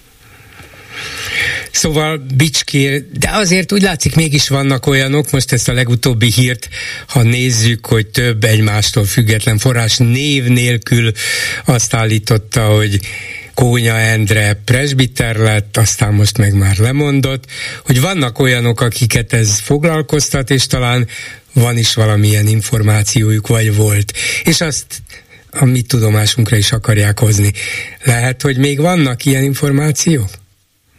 Én egészen biztos vagyok benne, hogy még vannak olyan információk, amik nem kerültek napvilágra, és addig, amíg a, a kormány, vagy a kormány valamely képviselője nem ad arra a kérdésre magyarázatot, hogy Kónya Endre miért kapott uh, kegyelmet, addig szerintem ezek a szálak fel fognak fejtődni, és újabb és újabb információk ki fognak derülni. Én azt gondolom egyébként, hogy helyesen, hiszen derüljön ki az igazság. Köszönöm szépen Molnár Dánielnek, a Momentum Bicskei önkormányzati képviselőjének. Viszont hallásra! Én is köszönöm, viszont hallásra! Háló, jó estét kívánok! Jó estét kívánok, Bolgár úr, Borz Miklós vagyok. Parancsoljon! Üdvözlöm! Ez a borzasztó pedofil botrány egy olyan történelmi pillanatot teremtett Magyarországon, ami hát nem is tudom, hogy megismétlődött, megismétlődhet-e a közeljövőben, és egyben egy olyan történelmi lehetőséget is, ami messze túlmutat a pedofil botrány, a kegyelem és a, a egyáltalán a ezzel kapcsolatos ö, ö, felháborodáson. Abban az esetben, hogyha ez a botrány nem a Magyar Péter színre lépésével együtt történik meg, akkor nem ott állnánk, ahol most tartunk, mert, megtört, mert az történt, hogy egy olyan szituáció jött létre, amiben a Fidesznek az egysége megtörhet az országban. Arra jöttek rá a, az emberek, és arra jöhetünk rá mindannyian, hogy és ez most abszolút nyilvánossá vált a Magyar Péter megjelenésével, hogy a Fidesz büntetlenül bármit megtehet Magyarországon, és meg is tett ez alatt, ez, ez idáig, annélkül, hogy akármi különösebb kockázatot vállalt volna, mondjuk túl azon, hogyha egy ilyen botrány van, akkor le kell mondani egy államfőnek, vagy haló? Itt vagyok, és figyelem le kell mondani egy államfőnek, esetleg beáldozunk egy, egy minisztert, illetve egy volt minisztert, aki éppen az uniós Fidesz frakciónak a vezetésére készül. Tehát én nem tudok más tenni, mint biztatni Magyar Pétert, aki nélkül, hogyha ő nem megy el ugye a Partizánba. A, nem lesz ennek az interjúnak közel kétmilliós hallgatottsága, nézettsége. Akkor ö, nem valószínű, hogy megteremtődik a lehetősége annak, hogy ez az úgynevezett, ez a hősök téri tüntetés így módon és ilyen nagyságrendben létrejöjjön, mert akkor nem látják az influencerek sem azt, hogy ez a pillanat milyen, milyen pillanat az ő számukra is, mint mint politizáló influencerek számára, és különösen nem látjuk mi, választópolgárok, hogy ez bizony egy olyan lépés, amiben, amiben beletörhet a Fidesznek a vicskája. Én nagyon biztatnám Magyar Pétert, hogy ne várjon túl sokat a párt alakításával, amire ugye az újabb bejegyzései folyamatosan úgy néz ki, hogy hogy ebbe az irányba mutatnak, hiszen és különösen abban a kontextusban, ahogy mint bizonyos helyekről hallani lehetett, hogy nem egy vadonatúj pártot akar alakítani, hanem valami létező pártnak a tartsulatát esetleg a saját képére alakítani. Egy olyan történelmi lehetőség előtt áll Magyar Péter és egyáltalán a magyar, magyar demokrácia, hogy akár még ez alatt a néhány hónap alatt is egy olyan pártá alakulhat, egy Magyar Péter által vezetett párt, ami elindulhat mondjuk a nem az önkormányzati választásokon, mert természetesen erre nem lehet felkészülve, de az európai parlamenti választásokon feltétlen. Én értem, hogy sok szempontból bízik Magyar Péterben, hiszen sok mindennel jött elő, átlátja a rendszert, sok információja van, és a Fidesz számára kellemetlen dolgokat hozott elő. De kiből állna a pártja. Tegyük föl, hogy egy jobboldali, európai értelemben vett konzervatív párt demokratikus alapokon kik csatlakoznak hozzá? Hát nagyjából az derült ki 2022-ben is, hogy Márki Zaj Péter mögött, aki ezeket célozta meg, nagyon kevesen álltak. Igen, egy olyan szerencsétlen helyzetben vagyunk, hogy a, látjuk, hogy az ellenzékünk ö, ö, képtelen együttműködni, képtelen innovatív lépéseket tenni, képtelen olyan alternatívát nyújtani a választóknak, ami a, az eddigi ö, nem Fideszre szavazók ö, táborát jelentősen meg tudja növelni. Most a Magyar Péter színrelépése sem fogja ezt a tábort növelni, viszont egy nagyon jó lehetőséget nyújt arra, hogy lesznek az egységét, és ugye most szerencsésen van még több mint két évünk a parlamenti választásokig, és én azok közé tartozom, aki ugyan majdnem minden tüntetésen ott szokott lenni, ha tehetem, de ö, sosem láttam annak a potenciális lehetőséget, hogy egy tüntetésből, ö, ami ugye egy felháborodott tömeget tud képviselni, egy ö, olyan vázi forradalmi változás jöhessen létre, ami ö, megmozgatja a világot, és akkor most akkor hallja ebben a pillanatban majd romjaiba dől a Fidesz erre nincsen semmi esély ebben a rendszerben, végül is az Európai Unióban vagyunk, még hála a jó Istennek. Csak arra van lehetőség, hogy valami módon a következő választásokon kisebbségbe kerüljön a Fidesz. És ha a mhm. Magyar Péter akármilyen ugye esetleg olyan pártokkal, mint a Pálinkásnak volt a pártja, össze tudja szűrni a levet, és egy olyan egy, a tömegnek egy részét el tudja hódítani, a, a Fidesz szavazóknak egy részét el tudja hódítani, mert azt azért látjuk, és a Magyar Péter jelenség annak az egyik eklatánsabb példája, hogy nincs egység a Fideszben. A Fideszben nagy szigorúság van, nagy fegyelem van, hatalmas nagy hatalmi erők vannak. Ugye amikor halljuk, hogy a a szerencsétlen, hát most mondom, hogy szerencsétlen feleségét a kormányülésen azt mondják, hogy itt ne tessék kölcsi prédikációt tartani, mert nem azért tartjuk magát. Akkor, hát igen.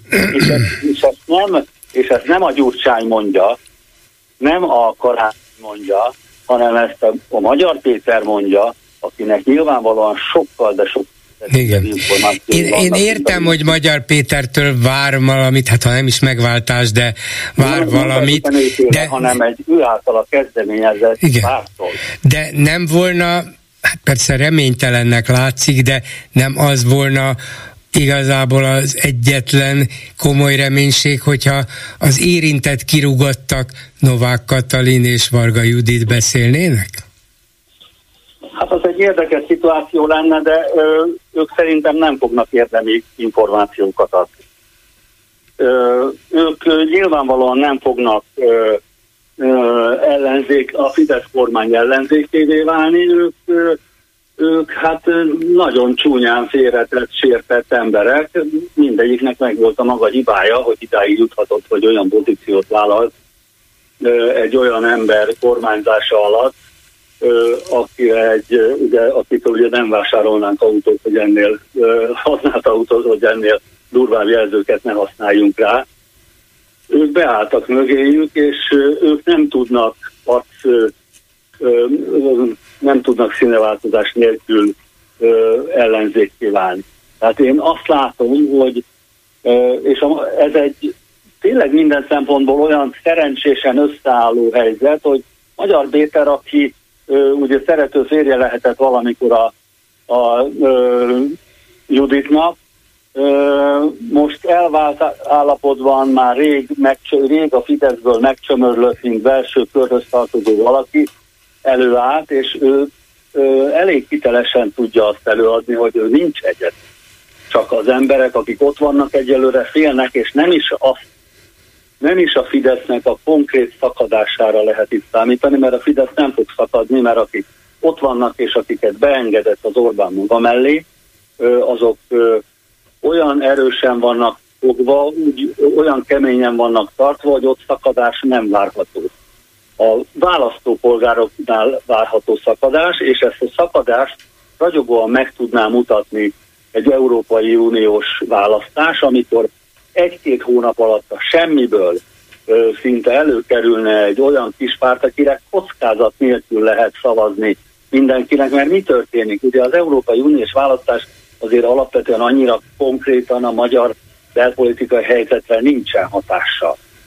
Hogyha ha oda be tud kerülni egy magyar Péter vezette párt, és be tud kerülni, mert 5%-nál többet fog tudni egy pillanat alatt levenni azokból, abból a szavazókörből, aki, ö, aki ma a Fideszre szavaz, és ebben nem a baloldal fog veszíteni, bár lehet, hogy néhány baloldal és a hec kedvéért, vagy a, az esély kedvéért, hogy törjön a Fidesznek a hegemóniája, oda fog szavazni, de utána kezdődik két év, amikor két év alatt akár fel lehet készülni arra, hogy erősödjön egy konzervatív párt, amiben ugye a Szizmazi Ervin nem nagyon hisz, hogy konzervatív pártot lehet Magyarországon létrehozni, de én azért azt hiszem, hogy nem kizárt, hogy van uh-huh. olyan konzervatív kör, aki hajlandó lenne nem pártakként, de legalább szavazóként. Értem, értem. Jó, hát értem, reményeit Magyar Péter behelyezi, én megvárom az ilyen-olyan plusz információit. Köszönöm szépen, viszont hallásra. Kérem, viszont hallásra. Háló, jó estét kívánok! Halló, halló, jó estét! Hallgatom. Eh, László vagyok Nógrád megyéből. No, a Csizmadi Ervinhez szólnék hozzá. Eh, egyetért azzal, hogy a pártoknak és az ellen, vagy a civil szervezeteknek közösen kell kitalálni ezt a megoldást, vagy összefogni. És két fontos dologgal véleményem szerint eh, kiegészíteném, ha lehetne. Az egyik nagyon fontos, hogy a kibeszélés hiánya. Tehát bizonyos dolgok itt az ellenzéki, az ellenzéki elemzők, elemzők részéről nincs kibeszélve, bolgár úr. Én úgy gondolom. Na. Tehát e, e, beszélnek a probléma halmaz negyedik, ötödik vonalában lévő e, dolgokról, de az alapvetésről nem, hogy ez a nép 89-ben nem ezt akarta. Nem beszélnek arról, hogy az Orbán nem erre kapott felhatalmazást. Tehát véleményem szerint ez lenne itt a, a kiinduló pont és az alap. A másik a közös nevezőnek a megtalálása. Nem tudom ezzel egyetérte, vagy mi a véleménye, mert még ezt úgy érzem, hogy nagyon fontos ez a gyermekvédelmi dolog. Az oktatás, az egészségügy. És 176 évvel ezelőtt mi volt az az első, közel 176 éve, mi volt az az első dolog, amit a akkori reformerek kiírtak? A, a 12 pontból az első, a nyíltság, a sajtószabadság. Tehát, hogyha ez nem jön össze, ez nem, nem lesz a közös nevező, én, én nem, nem nagyon látom. De ebben megvan a, megvan a közös álláspont, ha tetszik a közös nevező. Mindenki Igen. sajtószabadságot akar az ellenzéki oldalon, csak éppen nincs eszközük hozzá, hogy megteremtsék. Ezért meg kell verekedni. Ez meg idézőjelbe mondom. Tehát nézze, vannak ezek a hatalmas tüntetések. Hát nem kell egyszer hazamenni. Nem az egész ember tömegnek. Tehát ez, ez folyamatosan ott marad két-három az ember. Ja, olyan, olyan, olyan könnyen mondjuk, hogy mások ne menjenek haza. De és aztán sajnálkozunk, hogy mégis hazamentek. Igen, de voltak ilyenek. Hát nem igaz, hogy nem lehet rászervezni. De hát addig még nézze, hogy mondjak egy példát, és nem akarom itt a idejére volni a 80-as évek végén emlékezzel rá, hogy micsoda, vagy közepétől, micsoda traumák voltak. És a sajtó, e, vagy az akkori média, vagy propaganda, ezeket úgy, úgy lesöpölt. Tehát, hogy ugye öregedtek a Brezsnyevék, kihaltak. A gazdasági probléma, sok volt Csernobil. Hát ettől nagyon, és mégis meg tudták magyarázni, ki tudták eh, menteni, igaz, kellett, és hasonló helyzet, hogy ugye belülről indult egy, egy belsőleg az akkori hatalomból, akik ráébredtek erre a dologra, hogy itt, itt változásnak kell történni. Tehát én itt, itt látom, tehát most itt beindult valami, de nyíltság nélkül ez, ez, ez valami úton, módon meg kell, hogy ez a közös nevező véleményem szerint. Hát nézze, ez a közös nevező megvan, csak mondom az, hogy emberek elmennek tüntetni, és másnap nem mennek de haza, harmadnap sem mennek haza, ez nem lesz elég? Igen, no de hogyha ezt nem jön rá el egy nemzet, akkor bocsásson meg nekem, nem akarok cinikus lenni, évez 5 forintot, egy Lukas két fillérest, ezt a nép, ez a nemzet nem érti ezt meg. Hát ez úgy, lá, úgy látszik, hogy nem, mert azt mondja, hogy mit papolnak, mit papolnak ezek sajtószabadságról. Hát megnézem én az ATV-t, ha akarom, meg kinyitom a klubrádiót is, hát nem a rádión, de interneten, ha akarom, elolvasom a népszavát, ha akarom, megnézem az RTL híradóját. Itt mit akarnak? Nincs, nem szabad elmondani, amit ők akarnak, szabad. De, de addig megosztott lesz. Tehát ki kell indulnia. A, a, a, a, tehát a demokráciának az alapja, tehát a, a, ami olyan alapra épül, nem homokra, hogy a Bibliában is. Nem mindegy, hogy ez a ház mire épül. Tehát valahogy ezt az alapot kell megtalálni, és ez, ez nem egyik napról a másikra megy. Én ebbe egyetértek. De, de másképp akár a civilek, akár a ellenzéki pártok, ha nem lesz egy közös valami, amiről lépésről lépésre fölépíti, hát akkor akkor áldás békesség, úgyhogy jóra nem számíthatunk, de, de e, valami elindult, hála Istennek, én remélem észbe kapnak. Köszönöm szépen, viszontlátásra. Én, én köszönöm, hogy meghallgatok, minden jót kívánok. Háló, jó estét kívánok! Jó estét kívánok, Bolgár úr Péter vagyok, a Klubrádió rendszeres hallgatója, és köszönöm ismét a lehetőséget, hogy beszélhetek. Az egyik, és talán számomra kevésbé fontos, de mégis azért elmondanám, hogy ugye most arról is beszéltek, hogy mi lenne, ha egy kicsit összefogás lenne ebben az országban, és nem feltétlenül az azonos oldali pártok próbálnának meg összefogni, mert azoknak nem sikerült eddig, de hogy mégiscsak lehetne esetleg a Fidesz-szel valahogy együttműködni. Magával a Fidesz-szel biztosan nem, mert ami Orbán Viktor a feje, addig az a Fidesz, az ugyanaz a zsarnok, ugyanaz a akarnok és, és diktátor és minden, és mindenkit elnyomunk és lenyomunk, az biztos nem megy. De, mint ahogy a Magyar Péter ugye is mutatja, ha jól gondolom, hogy amit ő tesz, az teljesen őszinte és tőle való, és nem egy irányított megmozdulás, mert én már minden szekrényből csontvázat látok kihullani, akkor biztos akadnak még ilyenek a Fidesz házatáján, akikkel, ha leülne az ellenzék, megtalálni őket, megkeresnék őket, akkor lehetne egy olyan összefogás pártot létrehozni, amiben olyan fideszes arcok is lennének, akik a fideszes szavazóknak is egy részét be tudnák vonzani a nagy összefogásba és én ebben azért úgy hiszek, mert ott is vannak rendes emberek, nem csak azért fideszesek, mert csak lehúzni akarnak, meg lenyúlni, meg minden. Sajnos sokan vannak ilyenek, de vannak ott is tisztességes, nagy tudású emberek, akiket szívesen látnék, gondolom én is, hogyha tudnám, hogy kik azok, hogy benne vennének egy összefogásban. A... Hát, hogyha ezek a Fideszről leszakadni kívánók Mm, azt mondják, hogy na jó, hát én benne lennék, na de Gyurcsány ne legyen benne, DK ne legyen benne, no, MSP hát... ne legyen benne, hát a Momentum is mit ugrálnak, ne legyen benne, végül ott tartunk, hogy na jó, hát akkor inkább nem szakadok le a Fideszről. Igen, de hát épp erre gondoltam, hogy olyanoknak kéne lenniük, akik elfogadják ugyanúgy a másságot, nem szexuális értelemben értem, mint ahogy elfogadják a őket felkereső pártok, vagy, vagy éppen az összefogás tagjai. De ez csak egy ilyen mellékvágány volt, lett volna egy fontosabb gondolatom, hogyha már tartottunk itt annál, hogy ki milyen ember, és hogy hogyan csinálja a dolgát, és hogy itt parancsszóra, meg mindenre megy minden, akkor ha Lázár Jánosban van egy csöpnyi vér a pucájában, akkor ne azzal álljon ki, hogy kit kell legyilkolni, meg vízbe fújtani, meg mit tudom én micsoda, hanem azzal álljon ki, hogy ő igen, itt és most egy összpárti, összpárti egy-egy képviselős bizottságot hoz létre arra, hogy szigorú titoktartás mellett átnézik a köztársasági elnök eddigi kegyelmi dolgait, hogy kinek, miért, hogyan adott kegyelmet, és ha találnak közte olyat, ami valójában tényleg ugyanez a történet, hogy, hogy utálni való, undorító, és aljas, és szemét, és mocskos, és minden, mert biztos, hogy van még ilyen, akkor azt közös konszenzussal nyilvánosságra fogják hozni.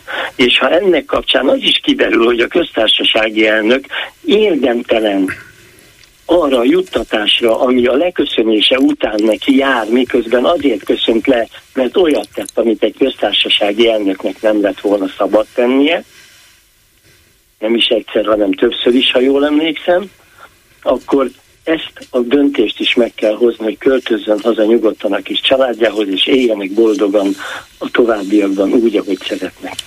Köszönöm szépen minden jót, viszont hallásra.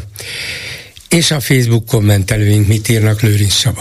Szia Gyuri, köszöntöm a hallgatókat. Mm, rögtön egy kérdése, pontosan azzal kapcsolatban érkezett egy komment, hogy Lázár miért szólalt meg ebben az egészben.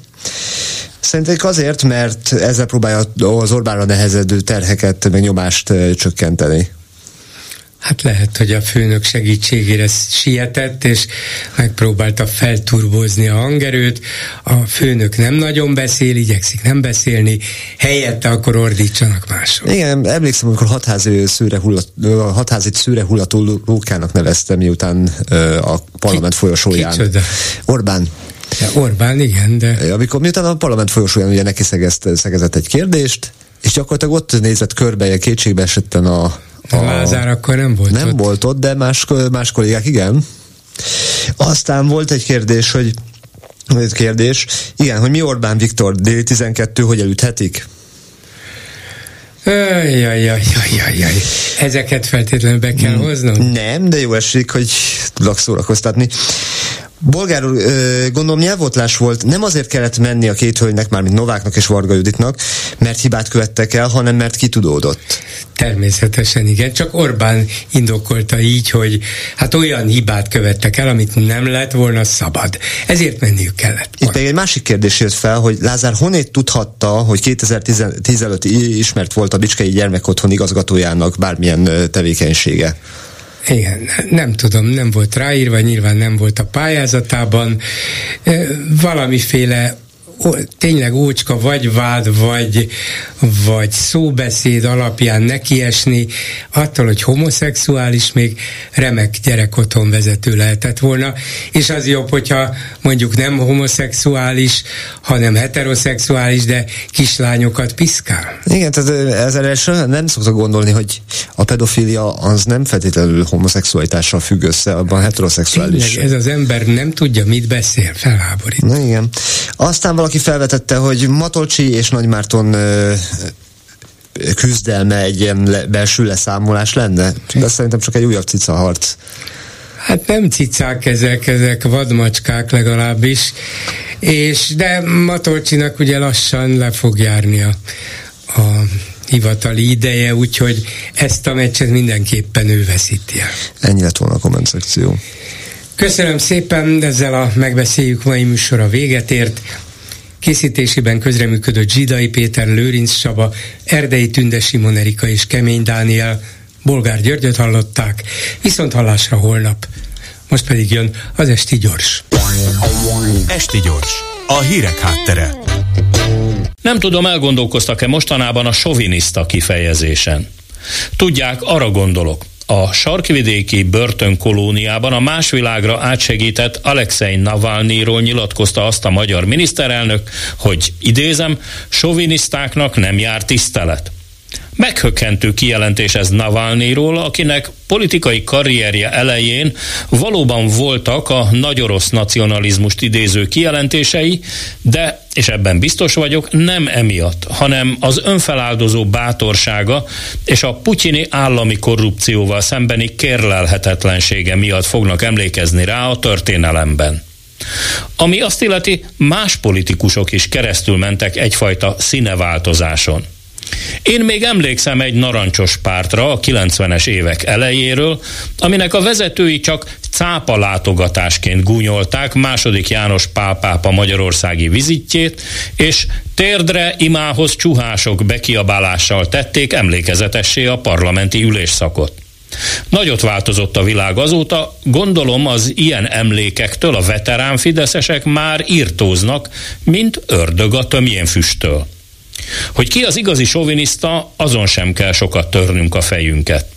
A szó maga egyébként francia eredetű. Egy Nicolas Chauvin nevű veterán katonától származik, aki szó szerint istenítette Bonaparte Napóleont annak 1815-ös bukásán túl is. A sovinizmus kifejezés később némileg átalakult, a nemzeti felsőbbrendűséget hirdetőket nevezték sovinisztáknak, a Trianon utáni Magyarország pedig igazi soviniszta keltetőnek bizonyult. Napjainkban is gyakran hallunk kormánykörökből a különleges, furfangos magyaros észjárásról, meg a magyar emberek nagyszerű tehetségéről és a többi nemzeti maszlagról. A 20. század végi himsovinizmus kifejezés pedig már különösebb magyarázatra sem szorul. Az érzékeny fülőek ma is kihalhatták a nagyorosz sovinizmus minden árnyalatát Vladimir Putyin amúgy főállású háborús bűnös beszédéből. A sovinizmus mind az ötven árnyalatát, amit csak egy pusztuló birodalom fel tud vonultatni. Volt itt minden a cári birodalmi nosztalgiától kezdve a sztálini Szovjetunió hidegháborús karcsörtetéséig, amitől az ország már 200 éve kiérdemelte a népek börtöne állandó jelzőt. Csoda, hogy az ukránok döntő többsége nem akar ehhez a kontinens méretű lágerhez tartozni, hanem akár az élete árán is Európa civilizált részében látja a saját és a gyermekei jövőjét. Ilyen körülmények között cseppet sem mindegy, hogy az orosz politikai sovinizmus határát hol húzzák meg. A Tiszánál, Záhonyjal szemben, vagy onnan ezer kilométerre keletre. Az esti gyors mikrofonjánál Hardi Mihály, a hírek után azonnal kezdünk. Esti gyors, a hírek háttere.